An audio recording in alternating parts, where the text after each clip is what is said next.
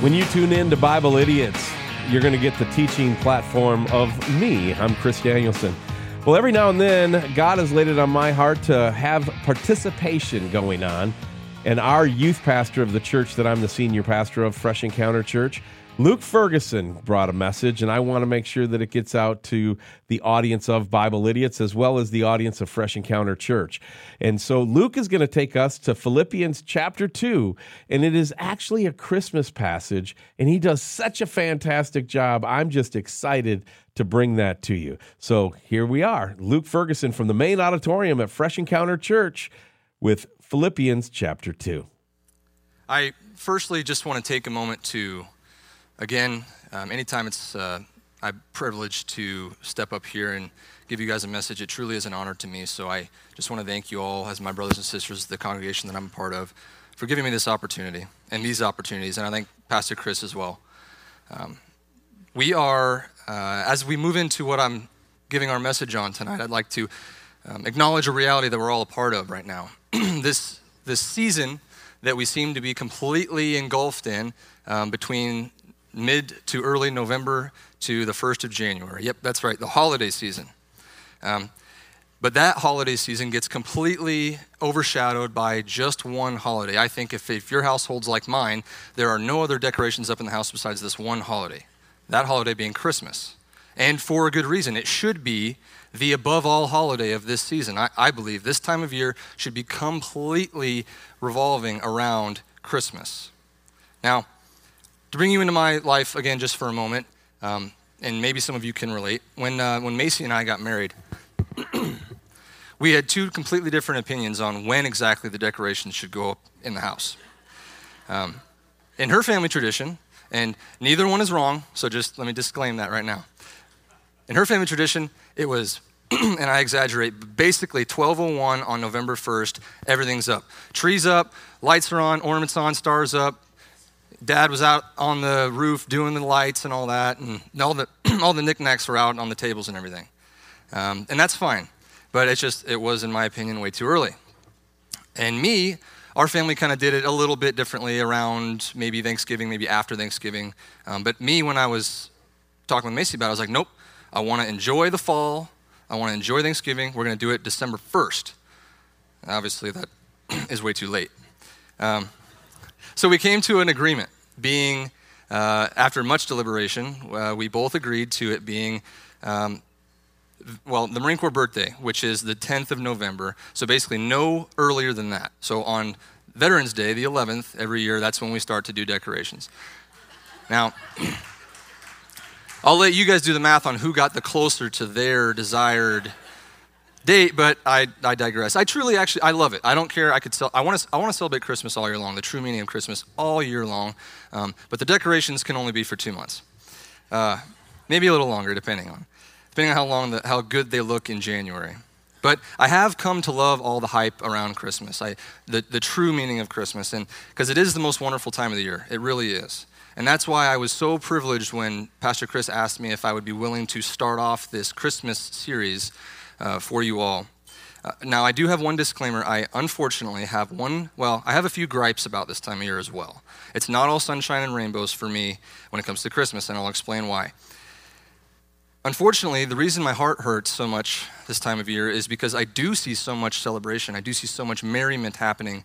I see many gifts and toys and parties. I see laughter and I see craziness going on. I see a world that gets all hyped up and all whipped up in a frenzy for nothing. I see a world that celebrates Christmas for the gift giving in and of itself. None of these things are wrong. But I'm telling you, the prioritizing of these things are for the gift giving, for the parties. Even some people get so excited about what kind of alcoholic concoctions they can make this time of year, warm or cold. I see a world that gets so concerned about the Santa Claus aspect of it all, and they completely set aside the Christ aspect of it all. And unfortunately, I also see, I was at supper the other night, and on the TV, um, I have a bad habit of if there's a TV on, there was no sound on it, but I just, my eyes just have to wander to it. And I'm still listening to your conversation, but I just cannot help it. I was reading the subtitles, and it was Grand Old Opry, something like that, on CMT, I think, and it was all the artists were talking about their favorite things to do around the holiday, uh, in between like a set list that they had. And everything that they talked about, they talked about gifts, they talked about the parties and celebrations, they talked about going skiing and snowboarding and, you know, getting on their, uh, their snow machines, four wheelers, all that. And all the, maybe the drinks and the food that they would eat and, and enjoy. And I, unfortunately, I didn't see one single mention of Jesus in this, this holiday celebration. And I'm sure that most of these country singers, at least by in name, they would claim that they are Christians. And so that saddened me when I didn't see one mention of Christ. Other things happen this time of year where people actually malign the name of Christ. They will say false things about him, or they will celebrate a skewed version of him. And some people will bring around some old heresy because it's nothing new. They're all the same old lies, but they just got, get brought back in new packages every couple of years or every couple of decades. Uh, it's not only the non religious, it's also the people who adhere to other religious systems. Our Muslim friends love Isa, but they claim that Allah has no son. They say that Jesus, Isa, is a wise prophet, and he did many good and wonderful things, but they say that he never actually claimed to be God. They also say he never died on the cross. Two false things. Even the Hindus have a false, uh, skewed version of Christ in their vast pantheon of strange and exotic gods and goddesses, but none of them are the true Jesus. There are even those who have a version of Jesus, who is that is so close to the real deal, it's almost hard to distinguish. Um, many of us have friends and maybe even family that adhere to the teachings of Joseph Smith and the Latter Day Saints or the Watchtower organization. Um, those who will claim that Jesus is not indeed the creator God, that he is but one of many created beings, and they will deny that there is one ultimate God. And like I said, these can be hard to distinguish fact from fiction. There also is belief that Jesus never actually came as a man at all, that he was just some manifested spirit that was here on the earth. That's a Gnostic belief that was as old as Christianity itself and was refuted by our early church brothers and sisters, and refuted by specifically the Apostle John in his letters and his gospel. And Finally, and I think maybe this is also one of the most uh, sickening things that I've, that I've discovered this last week, is that we have at our very own Capitol Rotunda in the state of Iowa a Baphomet sculpture. And if you don't know what Baphomet is, it's a symbol of Satan. It's a ram with horns and it's a body of a man. It's literally up in our state capitol right now for the Satanic Temple of Iowa. They have set it up for religious purposes and they want a they want a representation this holiday season. So Christmas gets completely skewed by so many false things that are lies. But we as Christians, we do understand the true reason for the season, at least we should. But sadly, so many Christians don't truly respect the weight and the gravity of this holiday. And Pastor Chris and others have referred to these as the visible church or the um, consumer Christianity. People who say that they're Christians, but they don't actually believe what they say or do what they think they believe. All too often, many Christians celebrate merely, again, none of these things are bad in and of themselves, but they merely celebrate a baby in a manger, wise men from the east, frankincense, myrrh, a star, and then somehow salvation for sin gets wrapped up in that, but they don't really know why or for what reason, and they leave it at that. And again, None of these things are insignificant. And Pastor Chris will faithfully bring you to those beautiful passages in the next in the coming weeks and completely crush any notion that they are meaningless. He will do that as he has done it before. But as I was contemplating how I wanted to start, I wanted to go off on a little bit more of a basic level to get us a launching point for the next couple of weeks. And then we'll get into the specific Christmas passages. With all that being said, I'd like you to join me in diving into one of the most significant passages in all of Scripture. We're going to be studying the incarnation of God, or as I've titled this message, the humiliation of God. Please turn with me now to one of the most important passages in Scripture, Philippians chapter 2, verses 5 through 11. Now, as you find that passage, I'd like to give us a kind of working definition of what that word humiliation means. It, it means the abasement of pride, which leads to a state of being humbled or reduced to lowliness and submission. Now, I will ask you if you would please stand for the reading of God's word.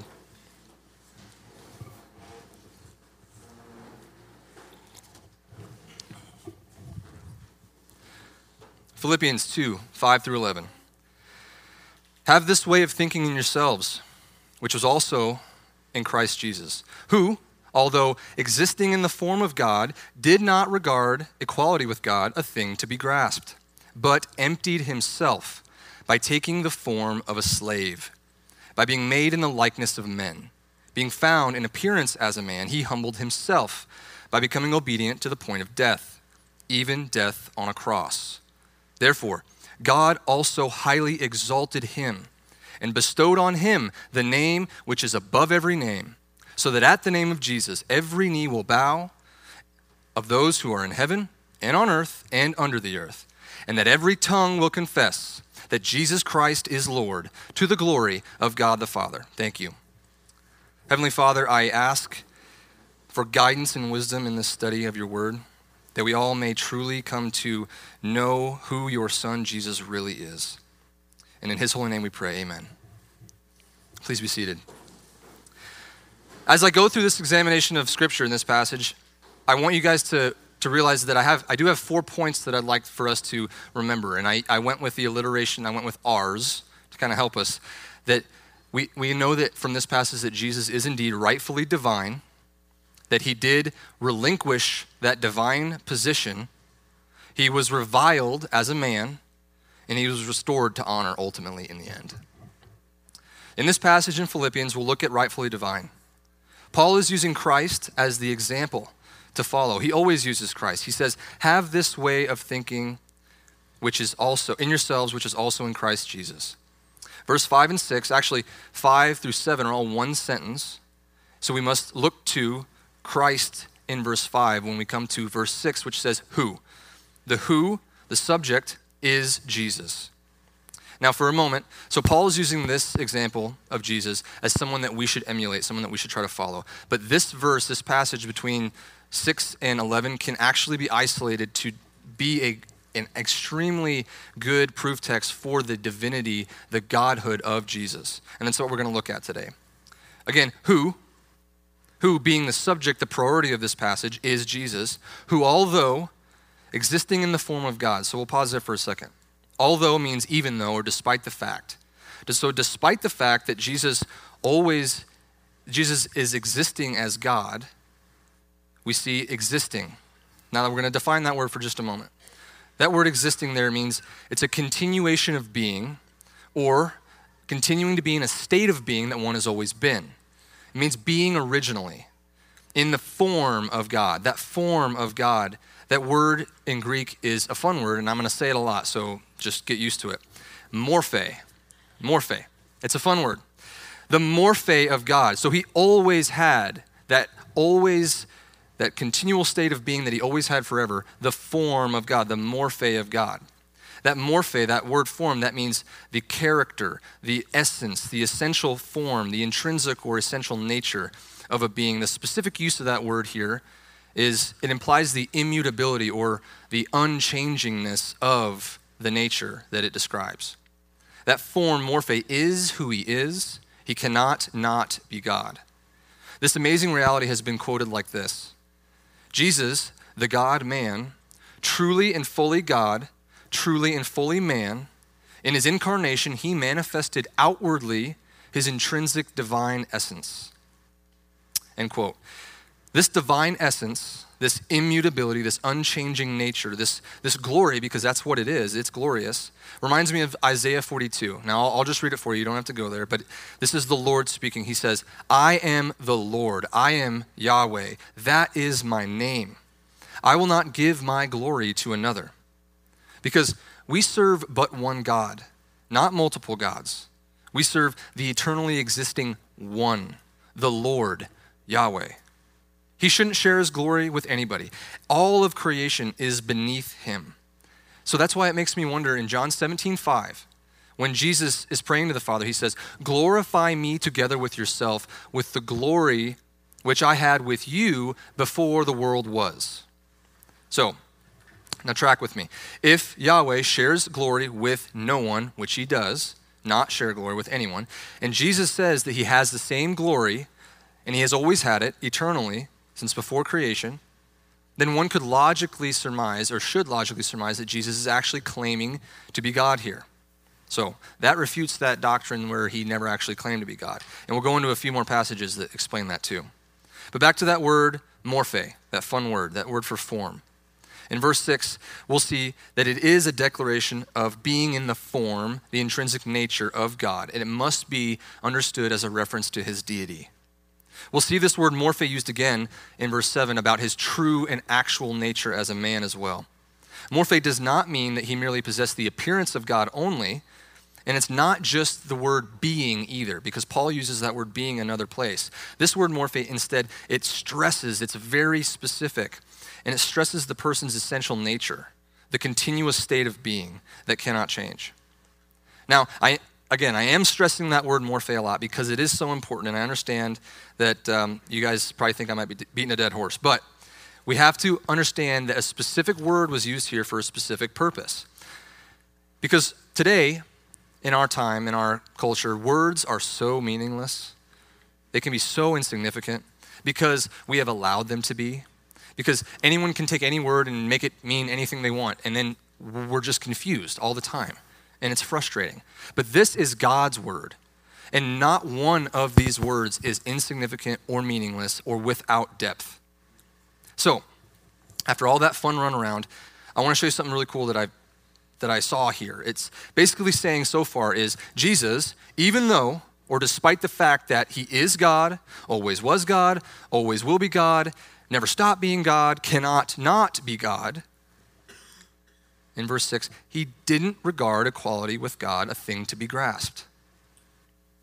He didn't regard equality with God a thing to be grasped? What does that mean? Well, I'll tell you what some say it means. They'll say, well, there you go. Jesus let go of his divinity. He, he laid it down, he didn't grasp it. They'll say that while on earth, Jesus set aside his godhood. No. Actually, that is Emphatically, no. Anyone who teaches this either didn't read the sentence properly or has an ulterior motive or philosophy or an agenda to push, and most likely it's the second one.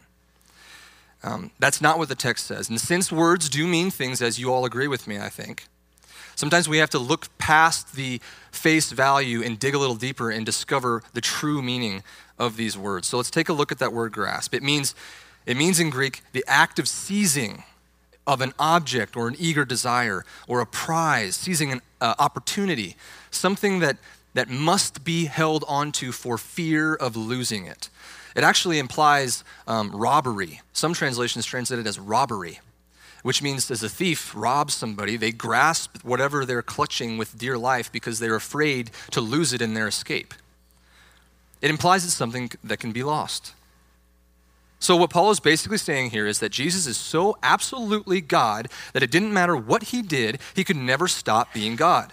He could never lay down his true divine nature, his morphe, no matter what he did. He could, he could stoop so low, as we'll see in the next couple verses, and not lose one itty bitty tiny microgram of his morphe, his nature of God. He never felt for one second, Jesus, while on earth, never felt the need to grasp it because he couldn't let it go. It could never, ever be let go.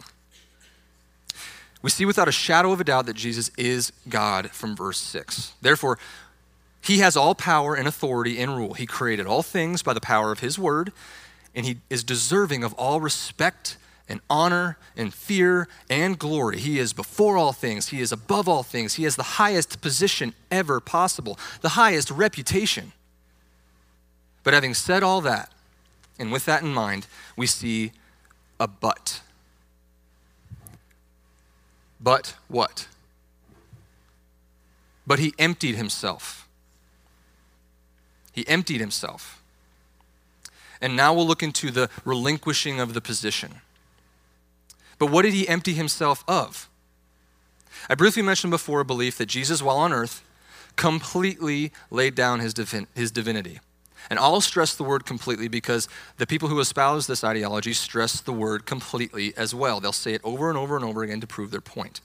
They'll say that while Jesus was on earth, He completely got rid of his godhood. He was merely a man who was indwelt with a full indwelling of the Holy Spirit, whatever that means, because I don't know of a half indwelling of the Holy Spirit or a partial indwelling of the Holy Spirit. No, Jesus was not just a man who was gifted with the Spirit. No, he was God from the beginning, and he was God. He is God forever. Now, this, where Jesus lays down his divinity, it's a strong word, but that's actually a heresy, folks. Because if Jesus, if God could get rid of his godhood, if Jesus can get rid of his godhood, he is not God. That being that they're describing is not God. And to deny that Jesus is God, you are not a Christian. I'm sorry to say, but you're not. And remember why I was stressing that word morphe so much again, and I stress it more and more because it is so dangerous to hold this position. And it has a specific philosophy behind it that people are trying to push. And maybe I can get into it another another time, but basically at the end of the day they want to make they want to lower God, they want to lower Jesus' position and lower Jesus' divinity so that way they can take that place and do some of the specific things that he did on earth. They make themselves out to be God as well. Having said that, I hope you realize how vitally important it is that we know what words mean. So to get into it again, that word emptied, what does it mean? It comes from the Greek word kenos, another fun one. It's a very deep word, and it's used uh, exclusively as a metaphor in the New Testament. It's not a literal word, it's a metaphor. It's a, it's a very strong meaning, which means to make void, to nullify, to make of no effect. So, what the Holy Spirit through Paul here is saying is that Jesus Christ temporarily gave up his position of honor and grandeur as the second person of the Trinity, the second person of the Godhead. He set aside for a moment his place of honor, never his nature. I'll, I'll illustrate this with an analogy. I am a man. I possess manhood. I will always possess manhood. That's my morphe. I was I had I possessed manhood when I was a embryo in my mother's womb. I possessed uh, manhood when I was a little baby. Manhood I had when I was a boy.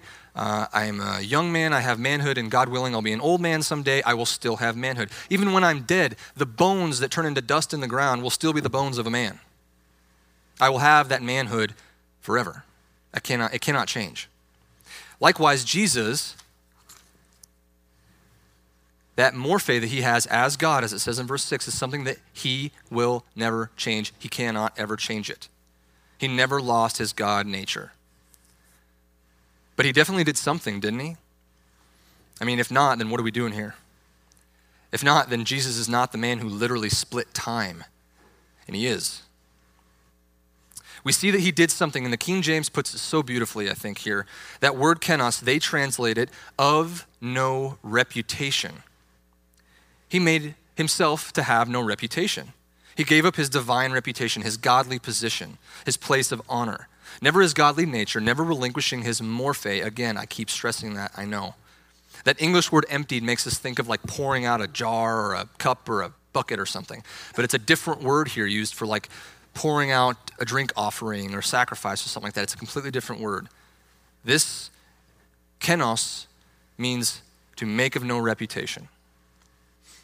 Now, it's not just that Jesus gave up his divine reputation, but it's the manner in which he did it that is so astonishing and so miraculous. He emptied himself by, he made himself of no reputation by or in the manner of taking the form of a slave, by being made in the likeness of men. What an absolutely uh, wonderful and mind boggling statement that is. That the all powerful creator of the universe, the one who's outside time, space, and matter, actually, who is above all things and through all things and before all things and will be after all things, actually stepped into time and into space and took on matter. And he did it by becoming a man. I'd like to transition to the next point by quoting C.S. Lewis for a moment. He so graphically describes the almost indescribable. So I quote In the Christian story, God descends to reascend. He comes down, down from the heights of absolute being into time and space, down to humanity, down further still, down to the very roots and seabed of the nature he had created. But he goes down to come up, to bring up the ruined world with him. One has the picture of a strong man stooping lower and lower to get himself underneath some great complicated burden.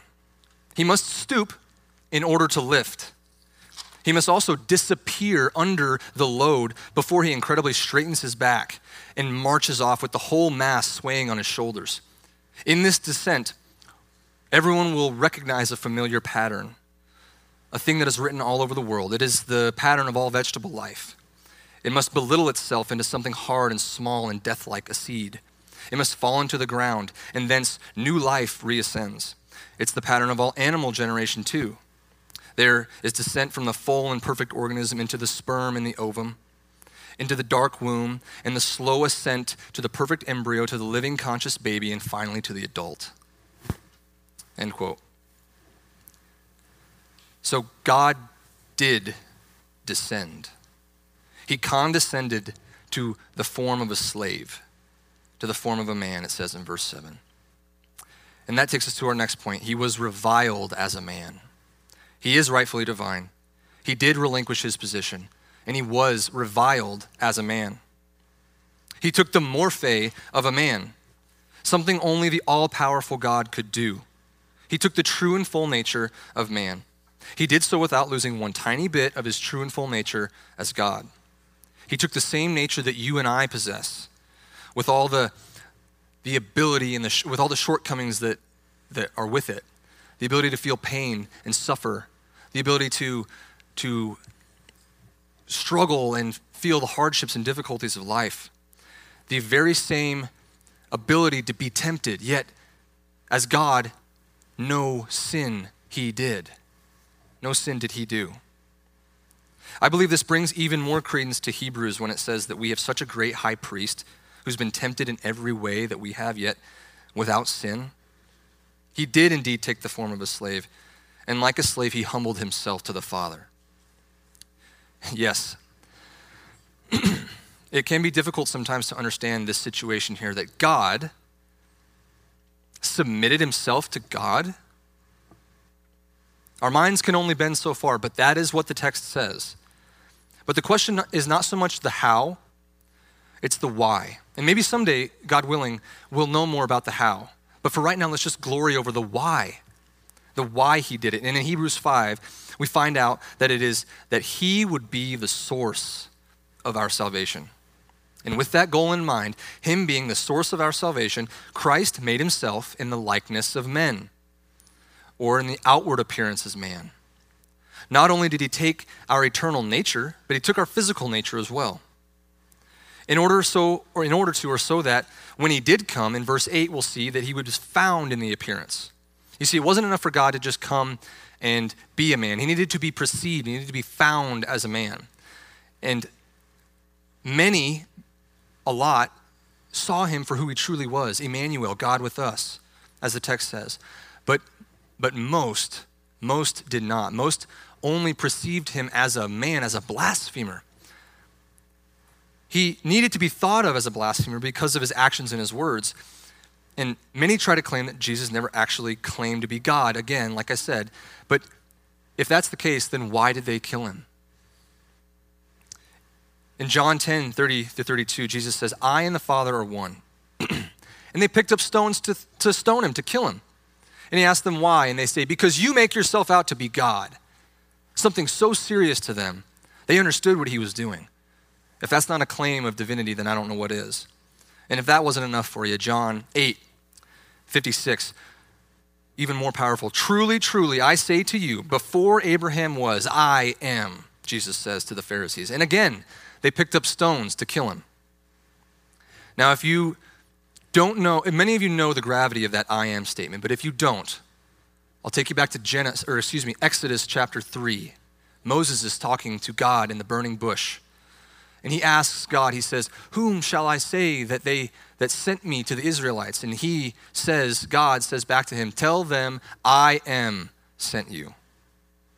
I am, that word, that Greek word, that uh, Hebrew word, excuse me, is Yahweh. That is his name. The existing one, the eternal one. Yahweh sent him. So Jesus very plainly is saying, before Abraham existed, I existed as Yahweh. I am. A clear statement of his divinity, and that's why they tried to kill him. Because in God's overall plan of salvation, he couldn't, it couldn't just be God coming down, but it couldn't just be man either. All of us, and this is a true statement, all of us who are who have eternally sinned against an eternally wonderful and great and loving God, and we all have done that, deserve an eternal punishment in hell. And his plan was a replacement for us in that punishment, a substitute for us, a sacrifice that would finally fulfill the price necessary for that debt that we owe, a debt of eternal weight, one that no mere man could bear. Therefore, God, in his infinite mercy and grace, decided from the beginning to change that, to do the work for us. First promised, the first promised gospel, believe it or not, is in Genesis chapter 3. God is saying, He's cursing the snake, He's cursing the serpent, Satan. He says, I will put enmity between you and her, that is the woman, between your seed and his seed, or her seed. And you will strike him on the heel, and he will strike you on the head. He will crush the head of the serpent. So the son of a woman will crush the head of Satan and forever destroy the power of death and hell. We see in this verse 8 and he humbled himself, even to the point of death. And not just any death, folks, but the most horrific death on a cross. and as I wrap this up, brothers and sisters, I want us to understand this holiday, this holy day, is so much more important than the world wants to give it credit for. Credit that is due to such an awesome God, a wonderful God, an, an awesome God, one that we should literally be in awe of. We don't simply celebrate this time of year a baby in a manger only. It was given gifts. And we certainly must not prioritize some fairy tale gift giver from the North Pole. Instead, let's prioritize the one who eternally existed as God, willingly stepped down from his place of honor, lowered himself to our pitiful position, lowered himself still further by going to the cross. But that's not where it ends. The cross is not the end. Thank the Lord, the cross is not the end. We see in these passages that Jesus is indeed rightfully divine. We see that he did relinquish his position. He was reviled as a man, but ultimately he was restored to honor. He was restored back to his rightful place, as it's written in verses 9 through 11. Therefore, God also highly exalted him and bestowed on him the name which is above every name, so that at the name of Jesus every knee will bow, of those who are in heaven and on earth and under the earth, and that every tongue will confess that Jesus Christ is Lord, to the glory of God the Father. So I bring us to a close. I'll ask you to please remember who that baby in the manger is. That it is the Creator, Yahweh, the Creator, the Lord God the Lord of all, the King who stepped down to your level to die for you. And remember this passage in Philippians, this passage that we don't think about at Christmas. Remember the truth here, because this time of year is the best time of year. Your family is forced to come be around you, regardless if they want to or not. So when they say Merry Christmas, let's say if they're not, if they're not a believer, it is Merry Christmas. Do you know why? Let me take you to Philippians chapter 2, verses 5 through 11, and you can tell them what I just told you that Jesus is God, that He died, He came, and He came as a baby, as a man. And you can freak him out, but I mean, maybe not, but still, this time of year is the best time. We have so many people around us that are talking about Christmas. Let's tell them what the real meaning of it is. Don't let these moments pass you by. Share the truth here in Philippians. And above all else, this is for you guys. Never, ever forget who that baby really is. Father God, I thank you so much for this time that you've allowed us to have together. We just, Lord, we just praise you for, for your word that reveals this all, this awesome truth that you, the infinite creator, stepped into creation to save a pitiful, wretched man like me, pitiful, wretched people like us from a, a, a, punishment we deserve. Lord, you are so good, and we thank you so much. We pray, Lord, that you give us strength and courage this holiday season, this Christmas season to boldly and lovingly proclaim the truth of the gospel. In, in Jesus' holy name and in his strength, we pray. Amen. Thanks for listening to the teaching ministry of my husband, Chris Danielson. BibleIdiots.com is still the website for this show, but we have grown. The new parent ministry is found at FreshRoadMedia.com.